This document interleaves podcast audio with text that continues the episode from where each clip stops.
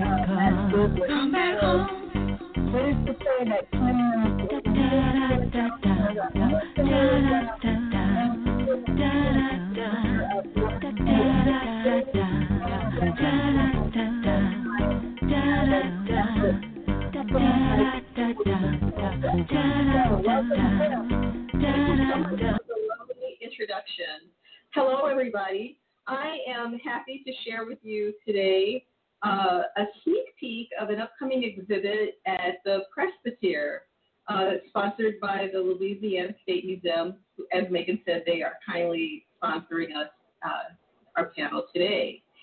Uh, this exhibit emerged out of uh, an experience I had on a trip with um, many of my colleagues. We were going, we went to Cuba to find out um, uh, to locate different um, research and learning sites for for students. And I went into one of the um, museums, the Casa de Africa, and when I emerged from that, I imagined uh, the Indians here with the different colors of the Orisha. And um, from there, I began to look at different spiritual themes that I began to recognize within uh, contemporary masking. And I wanted to bring that experience and uh, education to Louisiana and for all of us because on Mardi Gras Day, it's really hard to take in all the different symbols that are there, and they are uh, just numerous. Um, and so this gives us a chance to look at uh, what contemporary African American maskers uh, are incorporating spiritually into their suits and costumes and performance, um, and allow us to meditate um, and have a, a space of re- reflection upon how they're bringing us their spirituality in a day that we largely commemorate with having a great time. So this uh, exhibit is a introduces um, a broad range of American masters to our community who have been uh, incorporating spiritual themes into their um, Mardi Gras experiences and providing that to all of us, but we don't have a chance to really look at it. So this is an invitation to the community to come and have a conversation uh, about this, the spiritual figures and themes that are going into their masking practices. Uh, of course, this dovetails with the Afro-diasporic sacred tradition, traditions, which have long combined African and New World religious expression into new forms for centuries, of which um, our African American Mardi Gras traditions are unique uh, to New Orleans. The black masking, black masking in New Orleans has gained national attention, but its spiritual roots are unknown. So Mystery in Motion is going to amplify the voices of Black maskers sharing the cultural and spiritual context of their traditions. The exhibit will focus on Black masking rituals, uh, drawing from spiritual sources, including the Yoruba belief system, New Orleans voodoo, uh, voodoo itself, Catholicism, Islam, Rastafarianism, and many more. The exhibit explores Black masking in New Orleans and its foundations in our African heritage. Um, I am one of the guest curators, and Ron Bechet is, a, is the other guest co-curator. And we have borrowed um, artifacts from both the Quai Branly Museum, Quai Branly Jacques Museum in Paris, and from the African Collection of Southern University at New Orleans. So um, there will be all kinds of photographs and images um, and artifacts and things that will be in the 2,700 square foot exhi- exhibition, which is adjacent to the permanent Mardi Gras exhibit at the Presbytere. And we're going to have an online component that will present a virtual tour, supplementary images and interviews, and um, K through 12 educational materials and we'll have programming all throughout the year, uh, including virtual programs, hands-on workshops, lectures, special tours, and family days. I'd like to go now to our panelists who will be participating uh, in the exhibit. They bring collectively um, a, a, rich experience um, to this panel and to the exhibit. I'll first introduce the divine prince, Ty Emmecca, who's a Pan-African spiritualist, practitioner, advisor, psychic, spiritualist, voodoo priest, and practitioner of African traditional religious systems. The Divine Prince is also a local New Orleans actor and cultural performer in the historic Treme.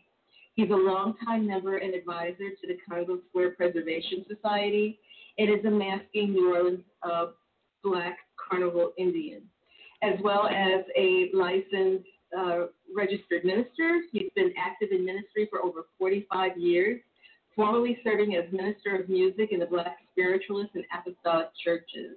So thank you so much for being with us uh, on this panel.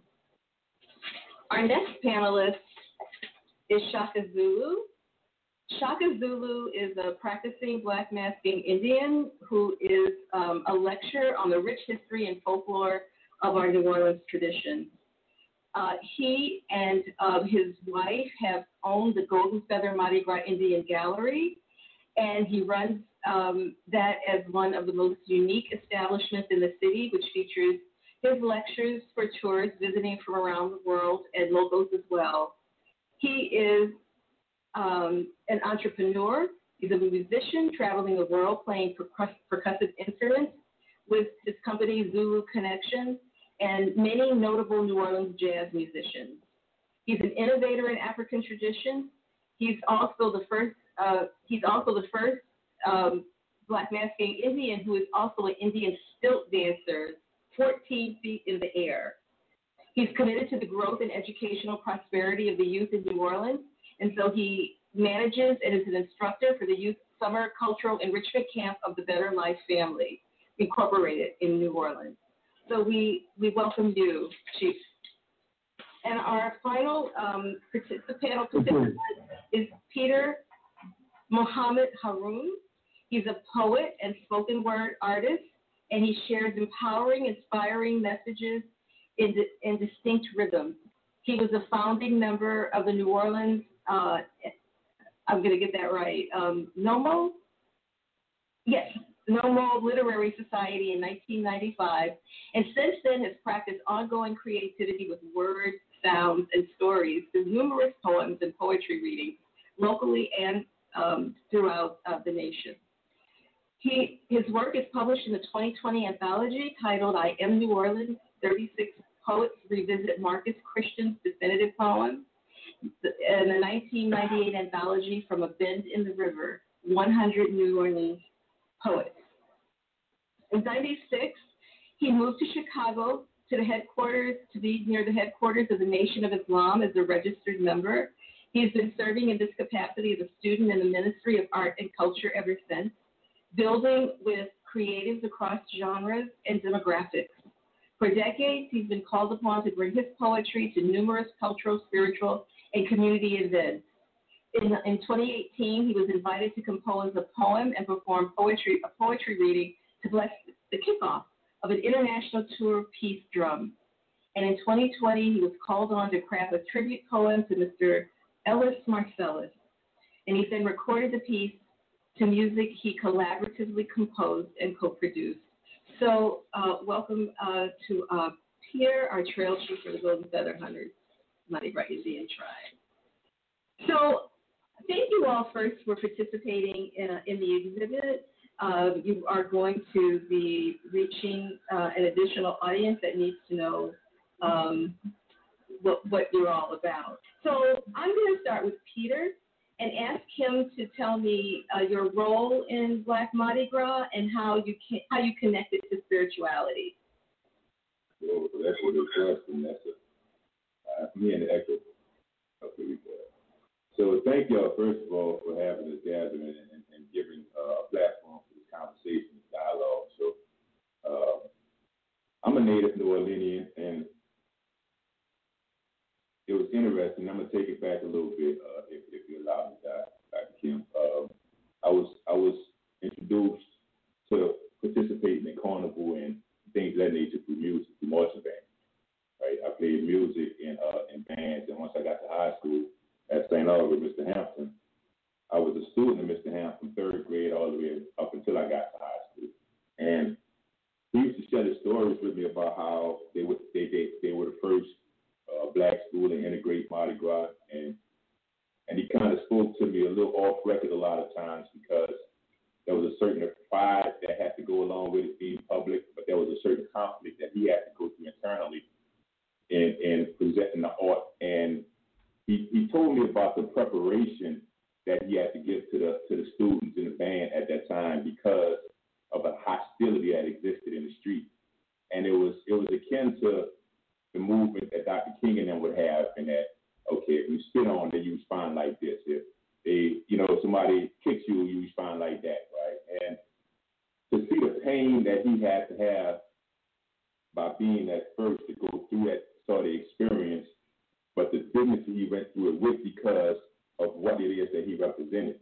And for those who may not know about uh, Mr. Hampton and what he did for, for especially for young black males in the city, is that he gave us an outlet to be musicians at a time where there was a, a conflict about keeping the sacred art going, right? So, uh, in him bringing those many young black men to the forefront on Carnival Day to change the, the tradition and the history of what it is that Carnival looked like uh, and what Mardi Gras looked like, it allowed for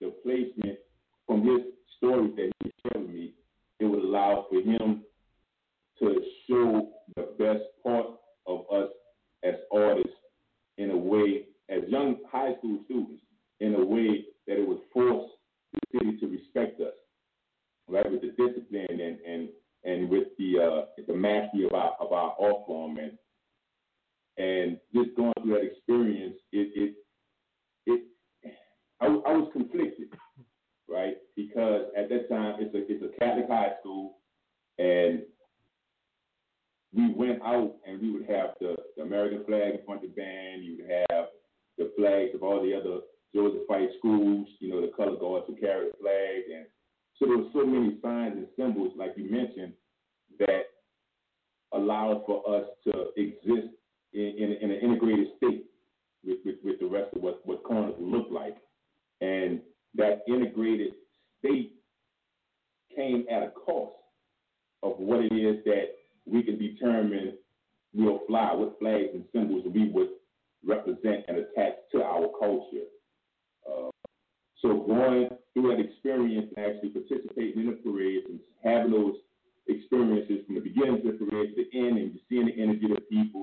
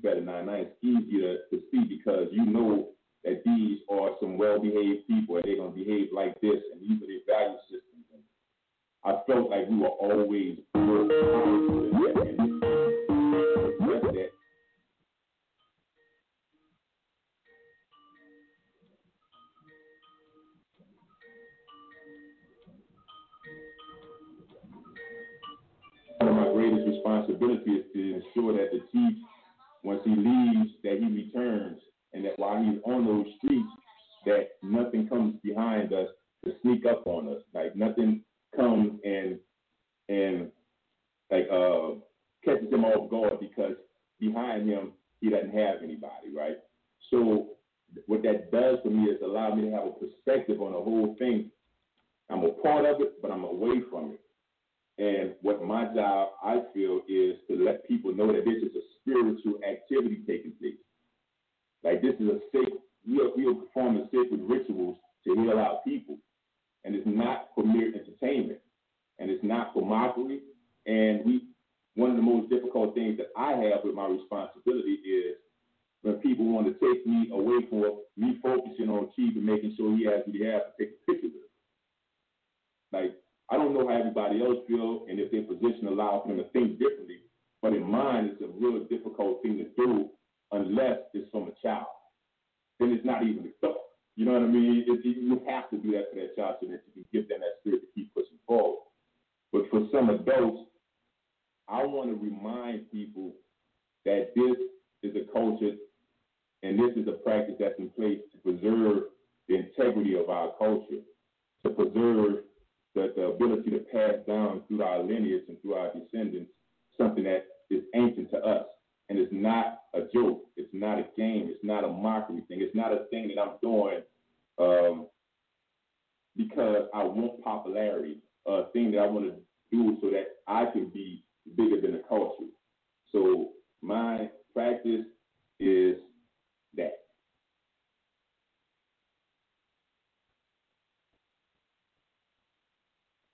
Yep. Shaka? Yes, you can hear me? You can hear me? You on mute. I can't hear you.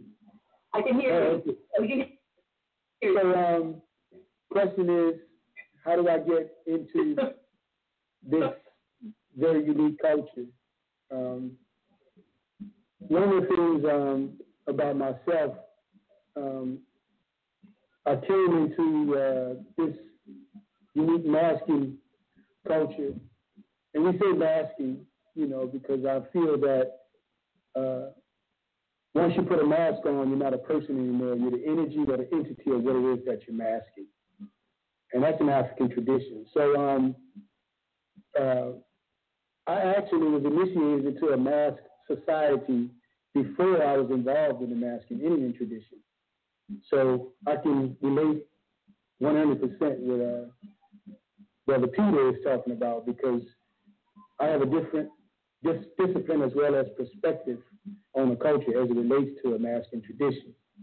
Um, so I was initiated into the Masking Stilt Dance Society, which is my family tradition that comes from my dad, and we got two brothers that's involved. I'm also uh, with Better Family Life. We train children about their tradition and culture, and um, um, also we've traveled the world with it. Um, um, we've uh, uh, put it on a stage as a production.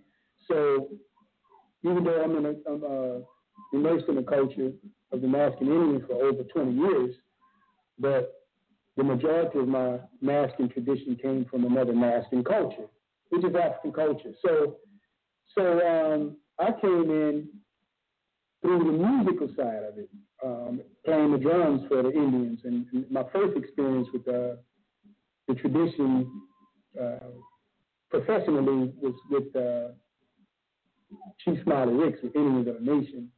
But mainly, mainly, um, you know, I grew up since a child in the performing arts as it relates to African culture and tradition. Um, because my dad uh, a group called Free Spirit that's been around probably since the African drum hit the city of New Orleans. So we're talking about the 70s um, on to now. So I grew up in uh, the, the tradition and the culture as it relates to African tradition in the streets of New Orleans. So masculinity was really easy for me um, because I already understood uh, the concept, my role, my role as a black man in it, and the responsibility that, that comes with that. Um, understanding that uh, now that I'm a chief, being a chief represents a neighborhood, which represents a community.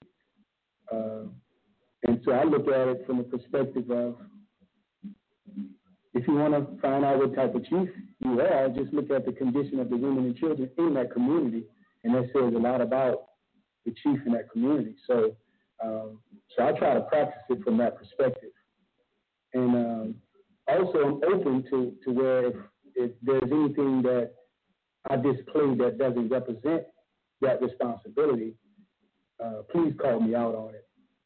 Um, so, uh, so the uh, the street ballet or the masking part of it, it it's easy for me because um, um, you know I was already um, pretty much deep into the role of and responsibility of street processions um, with the stilt thing. But I really believe that um, uh, this culture represents something that that's coming from an ancient spirit Um, I always say it's the last culture in America that started by Africans born in America that still use the original form. They self-taught, self-sustained, self-funded. The reason we did it years ago, many years ago, is the same reason we do it today. Um, and Donald Harrison, Big Chief Donald Harrison, said something that was very important. He said it's Afro New Orleans music and culture. It's one of the few African traditions that you may not find in Africa because that African tradition was born right here in New Orleans. So, um, so I'm versed in it on many different levels. You know, the music, the uh, the sewing, the masking tradition, understanding the African uh, part in the master tradition, as well as being born and raised in New Orleans. So, um, for me, it was just a labor of love. Um, um, I love that the culture involved children because um, um, part of my life mission is working with children. That's why with Golden Feather, uh, being a chief, one of the things I, I'm really happy about is we do have a lot of children. Thanks to Dr. Kim bringing all those kids in. So, so I really love that because uh, if you don't teach the children the culture, then you will become a victim of, of their ignorance. So it's very important for me to to make sure that you know the women and children are, are, are, are in this culture and, and, learning from people who are um, displaying this culture in a very positive way. So um, um, I just love it, and, and, and um, you know I, I learned from some of the best in this culture as it relates to what it represents and the, and the craftsmanship, the, the workload, the responsibility, the uh, um, the folklore, and, and, and, all of that. So I'm just happy to be uh, in a position to be honored with a platform to really speak on that behalf.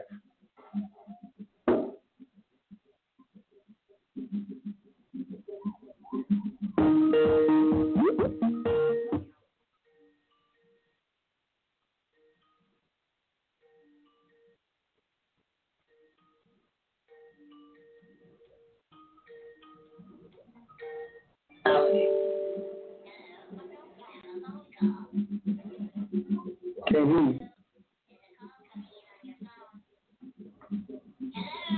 Thank you kindly. Can you hear me now?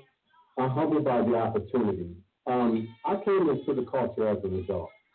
Uh, I consider myself a successful transplant. I grew up in the farthest north region of the South, and, and that's Maryland. Uh, some would associate that with Gullah land. I also grew up there during the 70s. Chocolate City, if you will. Uh, there was a strong emphasis on Africa. There was a strong emphasis on culture. There was a strong emphasis on family. Uh, I've been in New Orleans 25 years, and I first was acknowledged by uh, Harrison and the Mardi Indian Hall of Fame for my demonstration about the culture by way of my podcast, uh, many of my literary pursuits, and some of my other online demonstrations. Um, a year later, I was invited to mass. I've been masking eight years. I first masked with Guardians of the Flame, Cherice Harrison Nevis. Then went on to mass with uh, Big Chief Shaka and uh, Darryl Montana and Yellow Pocahontas. And by way of sort of the same or similar theme that Guardians of the Flame follows and acknowledges, which is the maroon path, I now consider myself in a, a maroon. Um, when I look at maroon culture, and particularly in Mississippi Delta, Louisiana, um, and the availability of us to survive our culture, survive our traditions, from a spiritual perspective, I was able to readily identify that almost right away um, in New Orleans carnival culture. Um, I, like both of the brothers that spoke before me, um, I make a clear distinction between Mardi Gras culture and Black carnival culture, Black Indian culture. And when I see not just the masking Indians, but the skull and bones, the baby dolls, I see demonstrations of ancestral masquerade coming straight out of, of West Africa. I see manifestations of voodoo uh, that people don't often associate with voodoo. Uh, when I first started masking um, with the community, there wasn't a whole lot of room for discussion about voodoo, uh, about that input, that symbolism showing up uh, in the practice and tradition. And now I'm seeing it in. I'm seeing Congo Square. I'm seeing the Regal Bowl. I'm seeing other symbolic representations that, uh, in, in my opinion, bring our truth to the surface. Um, when I see the acknowledgement of the indigenous people uh, of this land, I'm, I'm grateful and I'm humbled. But when I see these things, I see Africa, and I see Gede, and I see um, uh, and I see Egungun, and I see Zangbeto masquerades, which are demonstrated in, in West Africa. I also um, connect to the idea that that Shaka spoke of about and becoming something else, something bigger than yourself, something greater than yourself.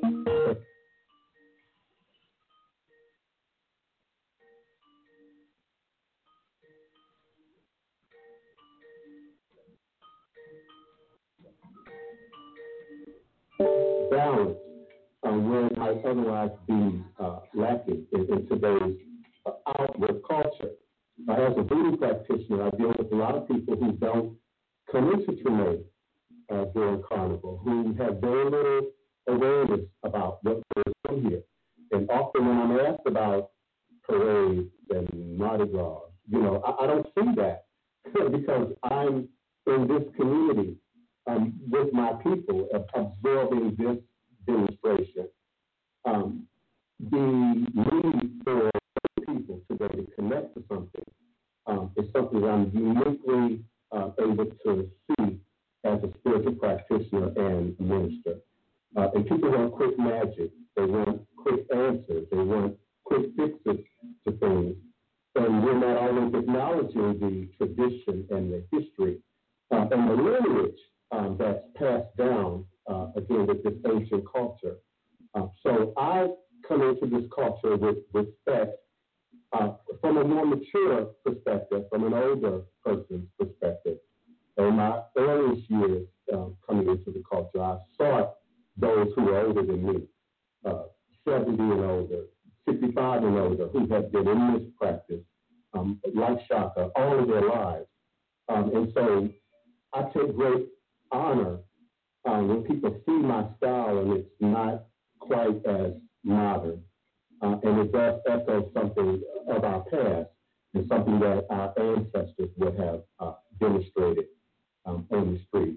So I'm humbled by the opportunity. I'm grateful uh, that I was given the opportunity to sort of grow into this culture uh, and be, become a part of this demonstration and continue the uh, re-edification uh, of, of, the rest of the world about what takes place here uh, in, in, New Orleans all on the Mardi Gras Day. Thank you.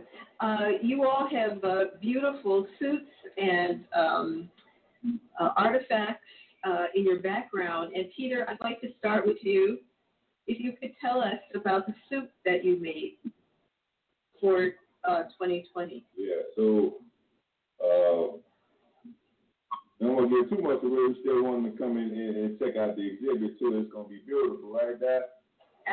Absolutely. yeah, just just a little bit. Just a little bit, just a little bit. Nah, no doubt. Uh, this is the back of it here, right, of the brown, and that, that stone crescent represents, that crescent represents the new moon. All right, and the new day that's coming with that new moon. And for some of us and how we look at life and study the universe, there's a balance that the moon brings to the earth. And it's dealing with the water and all, and that's a certain symbol that represents the power that the women represent in this time. And that a lot of things are out of order because that that respect of that wisdom or that, that honor of that moon is, is, is all seen. You know what I mean? So what I felt was necessary was to tie the past, the present, and the future together through the suit. So by that being the new moon, and represent what that represents. That red inside of that represents the old Sankofa birds up there. Those Sankofa birds represents our honor and our glorious past, right? Now, for me, what I was able to do was to mix a lot of, because we taught not to be dogmatic in our approach to spirituality, right? And that was something that, that, that Honorable Mr. Louis Farrakhan guided us to do a few years back was to and thankfully so because in 2020 you couldn't go to the mosque on Ramadan. You know what I mean? You couldn't go to the synagogue during uh, Passover because it was church during Easter. So what we were preemptive in doing was to take our spiritual practices outside of a structure. And the way he guided us was saying that there's nine ministries that may be essential to healing and moving us forward as a people presently. And he advised those of us who had certain inclinations outside of what it is that we were fortunate enough to read or not fortunate enough to read. And in doing that, he set up these ministries, and the Ministry of Art and Culture is one that allows me to see the brilliance in all our expressions, all our cultural expressions, right? From from a mind of a student as a humble child, not like my way is the best way or your way is the best way. Understanding that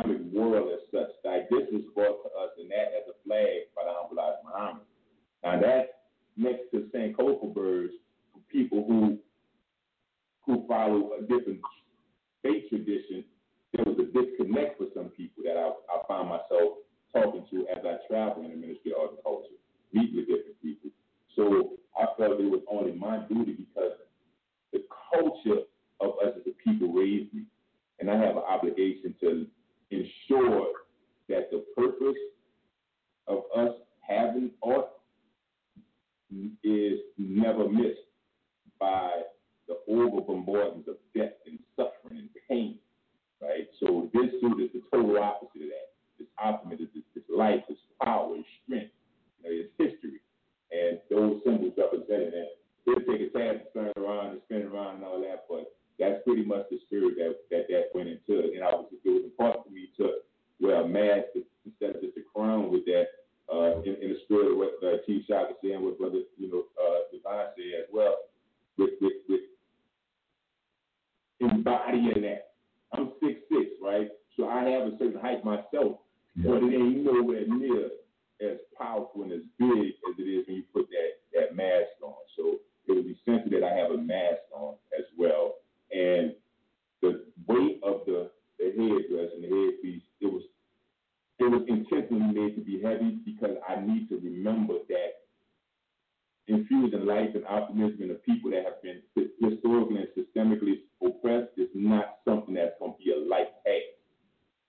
You know, it's not going to be an easy thing to accomplish. So you put that on, it's a constant reminder that either you're going to shoulder the responsibility or you're not going to.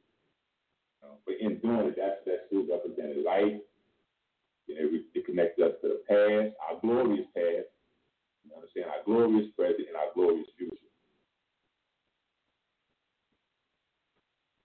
Thank you so much.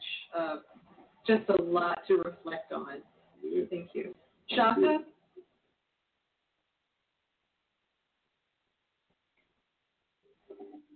Okay, you hear?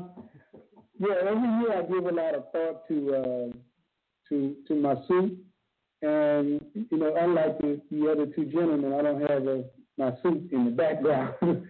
but um, this year's suit was was about the honeybee, and the honeybee is in trouble, and um, I try to do something that's very meaningful, as well as uh, I try to have a message in every suit that I make.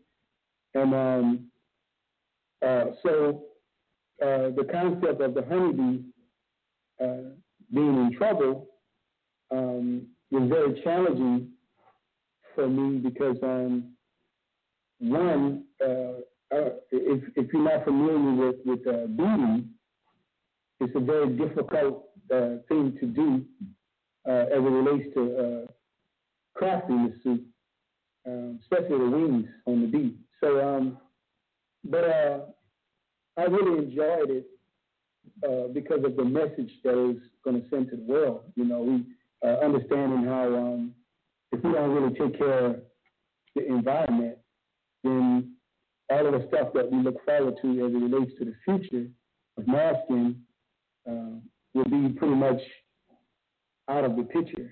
You know, if the environment is not healthy, then uh, the culture won't last. So, uh, so that was a very uh, important soup for me, and I think I've only made maybe three, maybe three or four suits out of over, the 20 years of masking where I didn't actually wear a mask.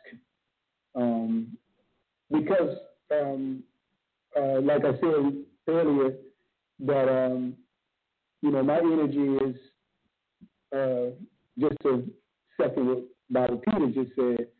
It's really not about me. Um, it's really about the, the dedication to the work and the craftsmanship and some of the things that we're carrying. Um, so it's going to be rare that you see any of my suits uh, without a mask. Um, also, uh, wearing a mask this year was it was a no-brainer because of uh, COVID.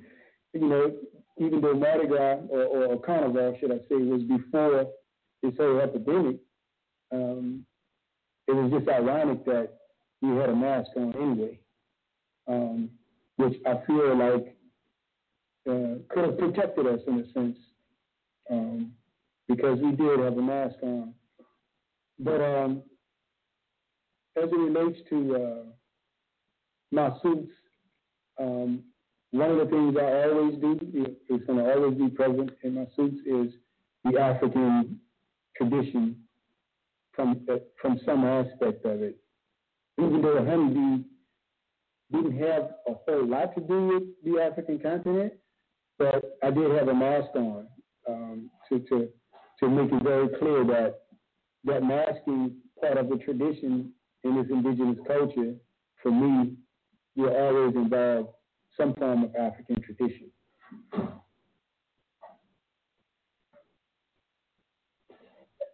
Thank you. And um, Divine Prince, you have two suits behind you. Can you discuss the um, the themes of those?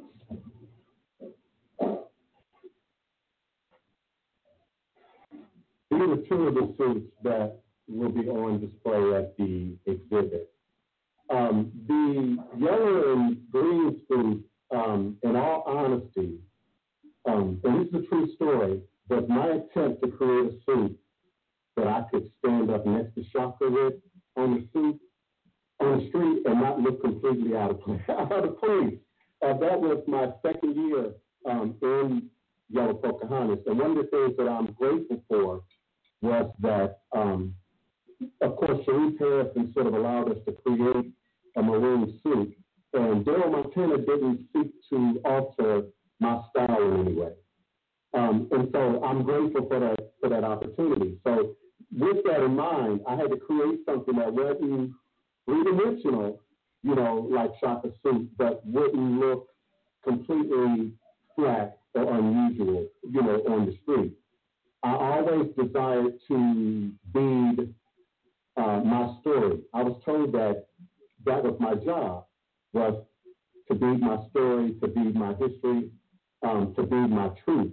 So every suit, um, first in my imagination, comes from a urban green, a Yoruba perspective in terms of how I sort of shape and build my suit. Uh, but then the bead work, um, I attempt to incorporate uh, voodoo symbolism, voodoo baby, while still sort of re- reinforming my my opinion, my opinion of of why we do this, which is to acknowledge the the red Indians, to acknowledge the indigenous people, but to also uh, sort of uh, fly away. You may have heard of the Igbo stories about the flying Africans that that would just fly away from the from the plantation. So when I see the wings on the shaka suit and, and the really big, elaborate, uh, traditional Black Indian suit, um, I, see wings and I see uh, the ability to fly. But in my maroon suits, I try to incorporate um, indigenous totems. The green and, and yellow suit has uh, uh, snake totems in it, transformation, being reborn, being renewed. Uh, hopefully you'll be able to see that uh, in more detail up close at the exhibit.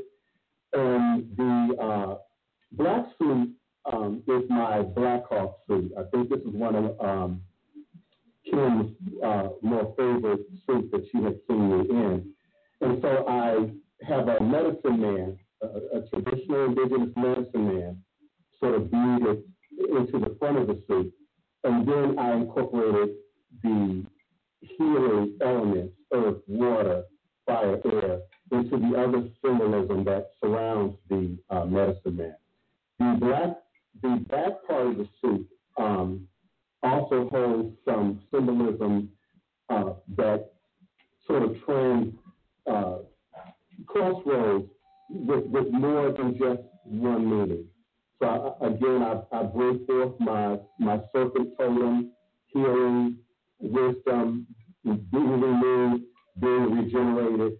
But there's also an element of healing, uh, just a little bit more that I incorporated into this suit uh, that wasn't necessarily in, in the forefront of my mind when I did the, uh, the green and, and yellow suit. Uh, out of the eight years I've been masking, the black suit um, at this point is my favorite. Um, but my favorite is always the next suit that I'm going to do.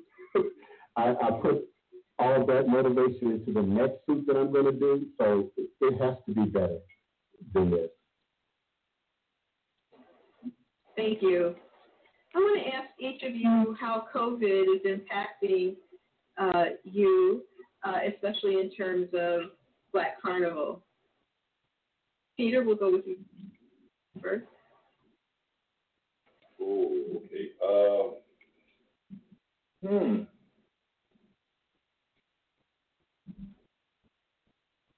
Okay. So I think it's, it's lead, right? It's lead. It's lead. Uh,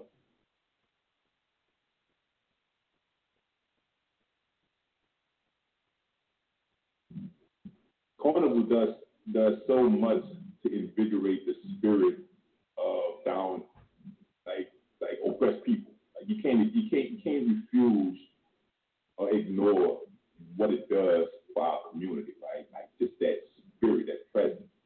Um, that to me is something again, it's almost like we don't have the benefit the benefit of having institutionalized things to hold on to right now. Everybody has to figure out a way to become what it is that they're looking for, right? So with with, COVID, not just looking at the, the hands of the president and the hands of these other people in places to put in position to further chaos and things like that, or, or take away things from us that we feel is necessary for our healing. Just looking at it as a as, as, as like stepping away from that view of it and looking at it and saying, okay, were we really being appreciated for what it is that we will bring to the streets, to our culture? Uh, uh, did it get to a point where it was being taken for granted? Did it get to a point where it was being disrespected so much so that now you can't see it? You know, so a part of me wants to look at it like that because as a part of me that's still humbuggish.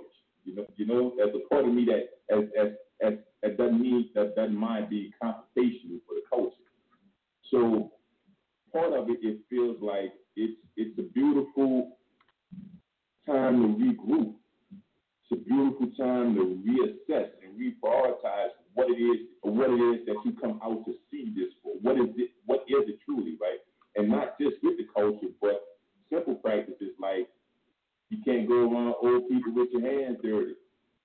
You know what I mean? Like physically, spiritually, like there's so many ways to look at it. You have to appreciate life like it's sacred for real. You know, there's there's so many things that I because our history is so long and because in our state of meditation and prayer or, or reflection, we can tap into ancestral memories that allow us to not panic during times like this.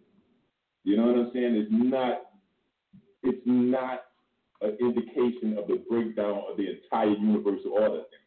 It's not. So there's there's still ways for us to exist and do what it is that's very important to us. Engage in our ritualistic practices, engage in our spiritual practices, and I really just on that one note alone, COVID ain't knocked that off. If anything, it inspired us to produce more of the art that we produce to heal. You know? Um, Yes. yeah, yeah um, for me, uh, I look at the situation of COVID as a wake-up call. Uh, I think it's a reminder of uh, how vulnerable our culture is and how important it is to, to, to protect and preserve some of the things that we take for granted. You know, I think uh, sometimes we get caught up with um, practicing and acting uh, as it relates to culture and not really concentrate on uh, the, the small things. You know, I had a mentor used to always tell me a small thing is a big thing. Um, so I think we just overlooked um, uh, the force of at any time this precious, unique culture can be under attack. And when I say culture, I, I really, I'm really speaking of a way of life. You know, because for some people, you know, masculine Indian is the culture, but for most people, it's only a part of the culture. When I say culture, I always think of communities, women and children, families, what you put in your body, how you treat yourself, and how you treat others. So um, I think COVID just made us take a step back um, and say, man, you know, uh, we got to go back to the beginning of what our value system and principles actually supposed to be. You know, because it's supposed to be about families. It's supposed to be about women and children. It's supposed to be about preservation. It's supposed to be about what you put in your body. It's supposed to be about how you treat people and how you treat uh, yourself and others. So, um, you know, we just had this. Uh, for me, it was it was something that uh, I looked at as a break. You needed that break to, to think and analyze um, how to move forward. You know, we couldn't do that in, in the midst of all this stuff happening uh, so fast, um, simultaneously. So, uh, you know, once again, you know, our, our tribe is full of children. So it was important for me to make a call this year to not go out, you know, and I'm speaking for myself uh, as, it, as it relates to Golden Feather. Um, uh, you know, I can't speak on behalf of other tribes and other unions, but for me, it's important with children to to honor and respect the laws of nature as it relates to this virus. Um, but you know, at the same time, we give us time to redirect, reflect, uh, come together, brainstorm, and uh, uh, come out a little bit stronger as it relates to family and culture for 2022. So um, my role as a chief, you know, I have to be mindful of of uh, of how this culture is so vulnerable, and to make sure that my ears are open and listen to uh, all of the folk that's around me that care about me and love me, uh, to put our heads together because none of us is smarter than all of us to make sure that we're taking care of ourselves in this tribe in the, in the near future. Thank you. Divine Prince? Oh, yeah, I agree that this season of, of COVID, I like to call it the season of Omolu. Omolu or Babalu, Oye is a deity that's known in, in many uh, traditions in, in West Africa in, in association with uh, disease, pestilence, calamity. But my elders taught me that Omolu, Oye represents the antidote.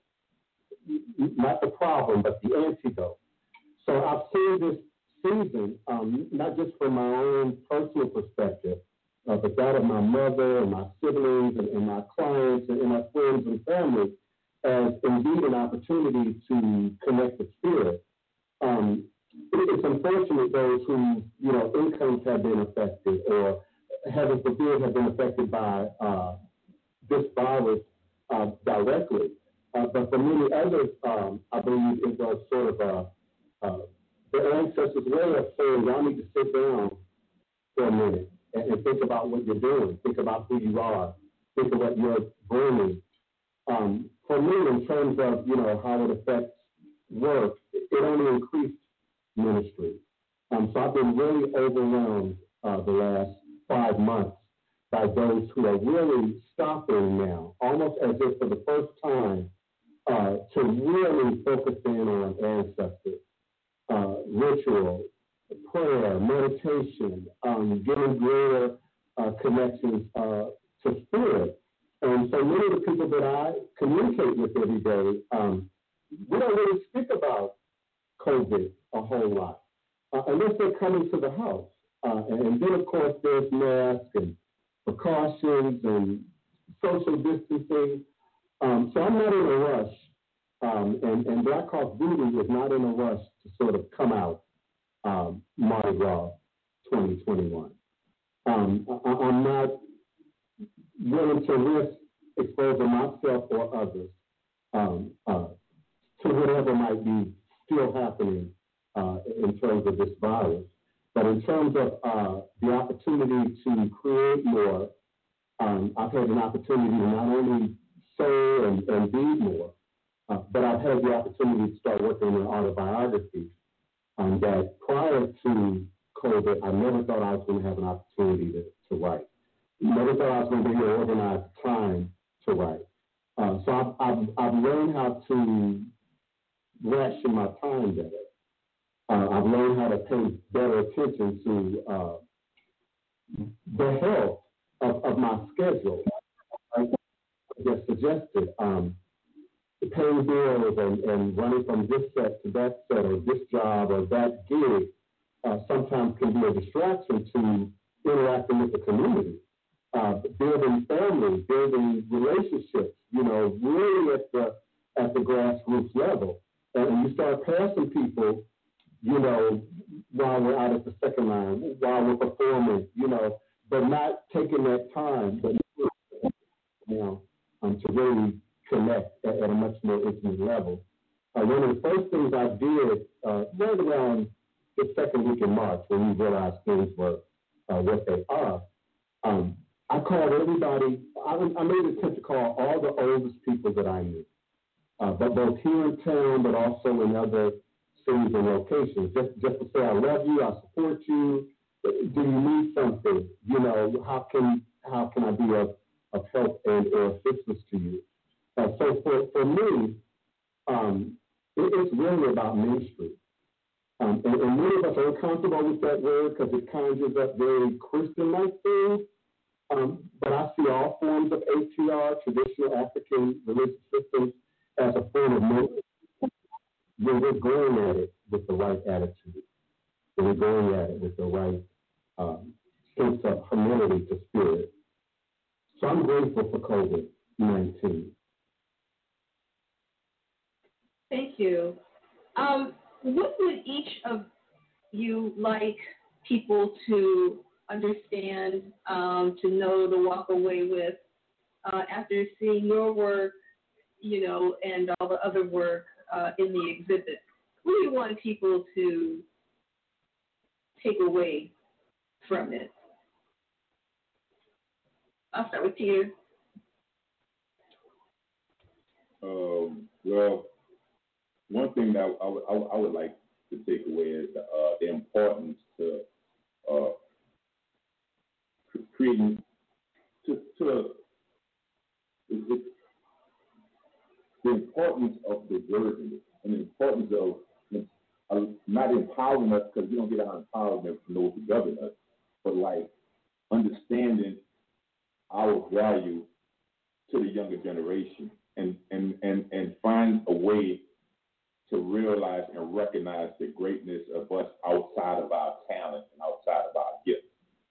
Because some of those chiefs that these people from around the world just find so fun to go run close to on Carnival Day to take a picture with, the same dude that they would have saw the day before and, and felt threatened by his existence or felt aggravated by the way he talked or, or insulted his, his, his, the way he articulates his words, right?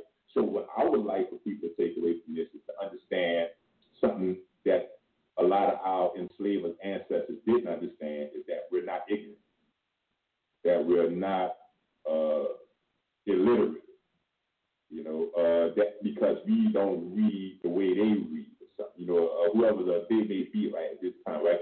Because although the education system here in the city doesn't really amount to really the true enlightenment that we need, we didn't learn how to read books for understanding. We learn how to read people and situations for understanding. And our culture and our art expresses that so that the intelligence that can't be refuted, there's a mastery in art. It's not, it's not no uh, folk art as such. You know what I'm saying? It, it, it's just fine art. This is the highest expression of art that you can find people doing on the planet anywhere. There's chiefs that, you know, I mean, we've been doing this for so long that we get a, a collection of work together, the value of that work alone. Just with the creativity and the story show, I wanted to, one, to realize the intelligence of the people to not only persevere through oppression, but to create through oppression. Like the power that that truly has to take. I want them to really take that in. You know, like really read and understand who it is that's creating this art and what we've been through, right? And then not only does our life matter and you know these little slogans, these hashtag things, but yeah. So if they could take that out of the out, out, out, of out of the experience, you know, I, I can go on for a minute because it's passionate, but I think the appreciation for the, the those who create the art and, and, and the true appreciation for the fact that we are, are, are responsible for ensuring that our children get this art form. So stop killing us. Stop funding police and building prisons and stop doing that to us. Stop making it so hard for a person who's trying to earn a living.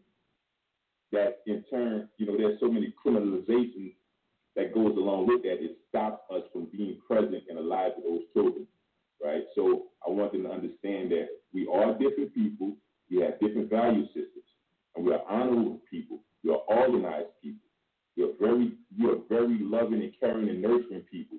We love our community. There's those of us in this community that's been doing this ever since we've been here that love everything about this place.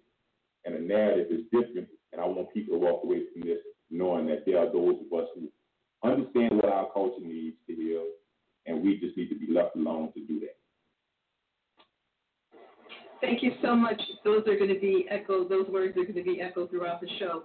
For um, Chief Shaka and Voodoo Chief Divine Prince, just one minute each because we're almost out of time. Yeah, I was going to be short anyway. Um, Shaka? I think um, uh, people who practice this culture understand one thing that is very strenuous. A lot of time and money and energy goes into it, um, and it's a lot of people that uh, assist you in this process.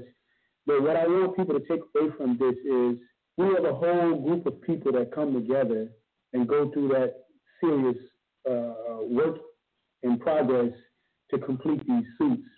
So it only means that um, for this culture, we are more um, uh, unified than divided, uh, contrary to what, what we hear a lot of times. Um, so just understanding that in our tribe and, and, and, and what we have to endure throughout the year, yeah, Um, you know, it's, it's very hard for us to pull this off. So I want people to understand that the unity that happens in this process. Um, so that's pretty much all I want people to take away from that. More unified than divided.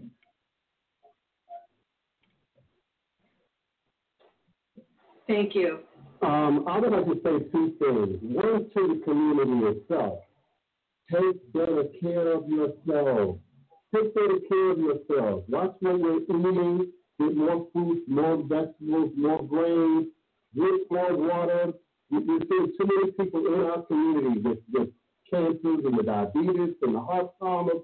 And as Shaka and, and, and Brother Peter have already um, eloquently uh, shared, the, the trauma, the stress on your body is is sitting for hours beating and then carrying uh, the weight of, of a suit, you know, in, all sorts of weather. Um, so take care of yourself.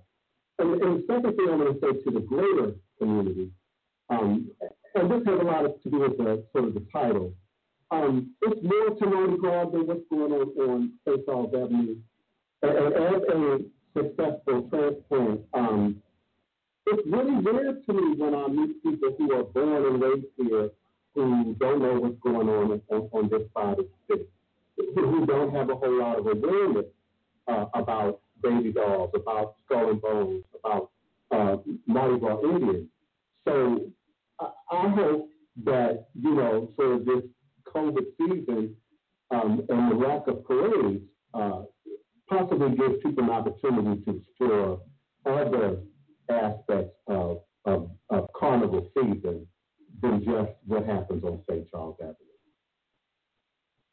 Thank you so much, all of you. Um, everybody in the community and around the world will have opportunities to communicate with you throughout the, the year.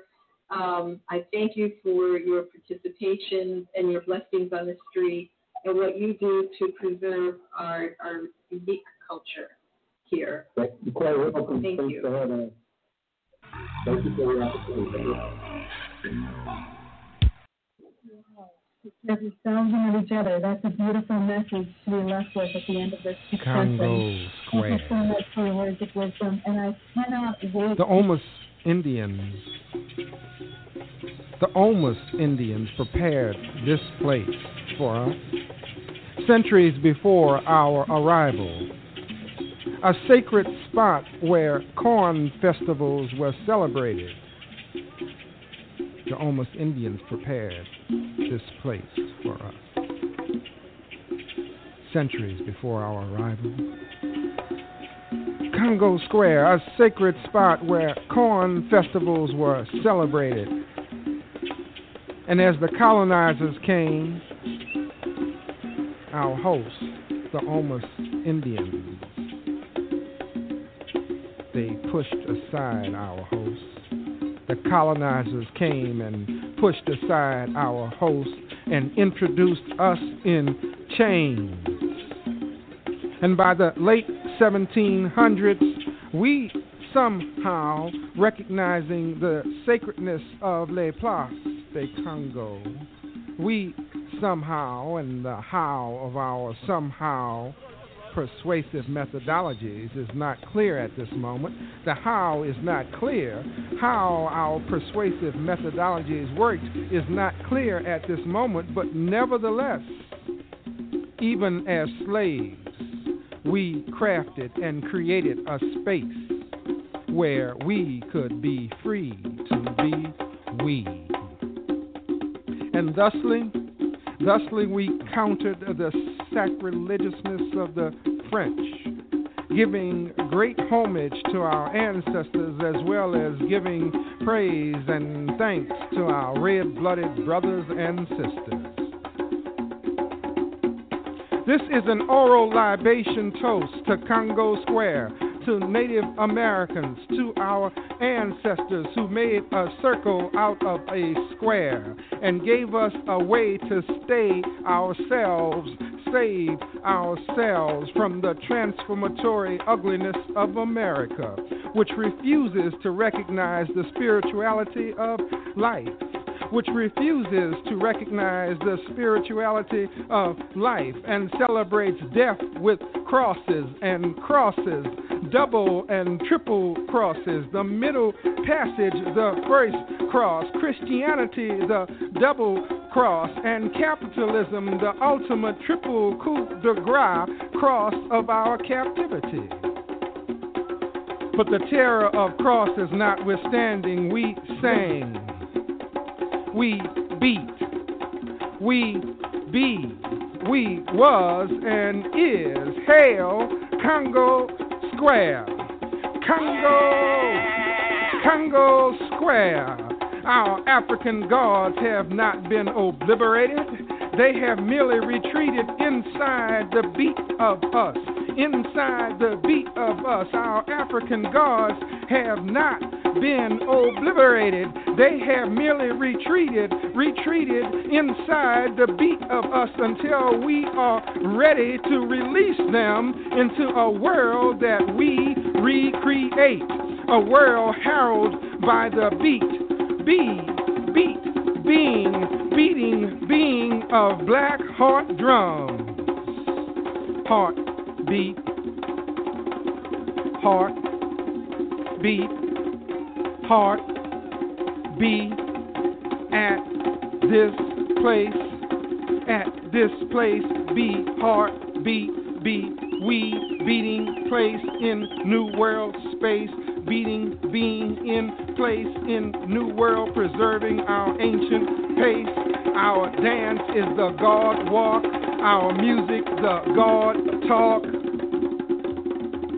First thing we do, let's get together, circle ourselves into community. No beginning, no end, connected together and singing, ringing, singing in a ring. Second, let's be original, aboriginal. Be what we were before we became what we are. Be bambula dance. Be banza music.